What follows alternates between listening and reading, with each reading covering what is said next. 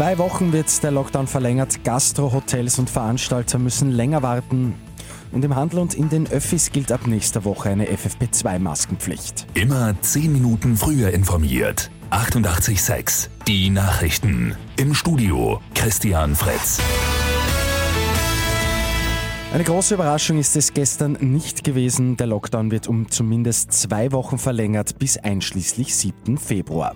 Diesmal aber mit einem relativ konkreten Ziel der Regierung, ab dem wieder schrittweise geöffnet werden kann. Die 7-Tages-Inzidenz muss auf rund 50 pro 100.000 Menschen sinken. Für Gastronomie, die Hotellerie und die Veranstalter heißt es länger warten. Mitte Februar wird neu evaluiert. Frühestens mit Anfang März wird wieder geöffnet werden dürfen.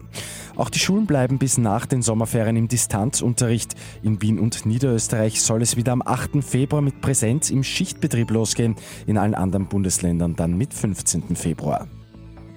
Ab 25. Jänner, also heute in einer Woche, gilt eine FFP2-Maskenpflicht in den öffentlichen Verkehrsmitteln und auch im Handel.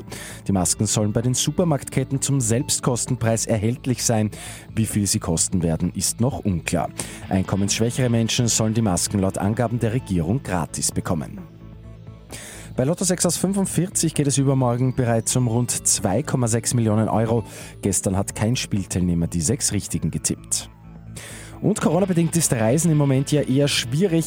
Wenn es dann wieder leichter geht, ist der österreichische Reisepass top. Die gute Nachricht zum Schluss. Laut neuem Henley Passport Index kann mit dem Pass visumfrei in 187 Länder gereist werden.